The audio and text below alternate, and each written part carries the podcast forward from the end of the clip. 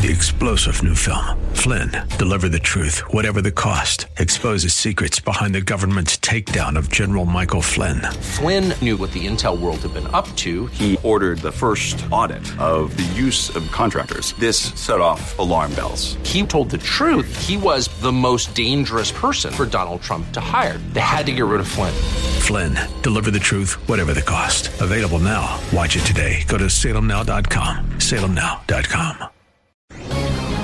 This is Jerry Bowyer of Townhall Finance for Townhall.com. Paul Volcker, the legendary Federal Reserve Chair, died early this month on December 8th. Volcker fought to restore discipline to monetary policy after the easy money binge of the 70s and the resulting economic stagflation.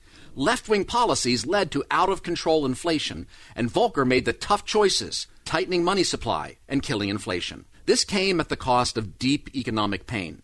But Ronald Reagan did not pressure Volcker, focusing instead on tax cuts and persuading the nation to give the policy a chance to work.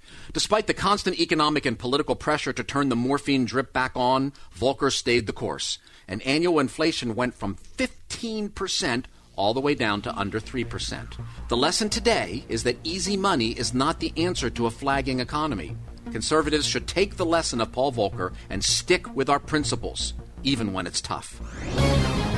Sponsored by ADF, Alliance Defending Freedom.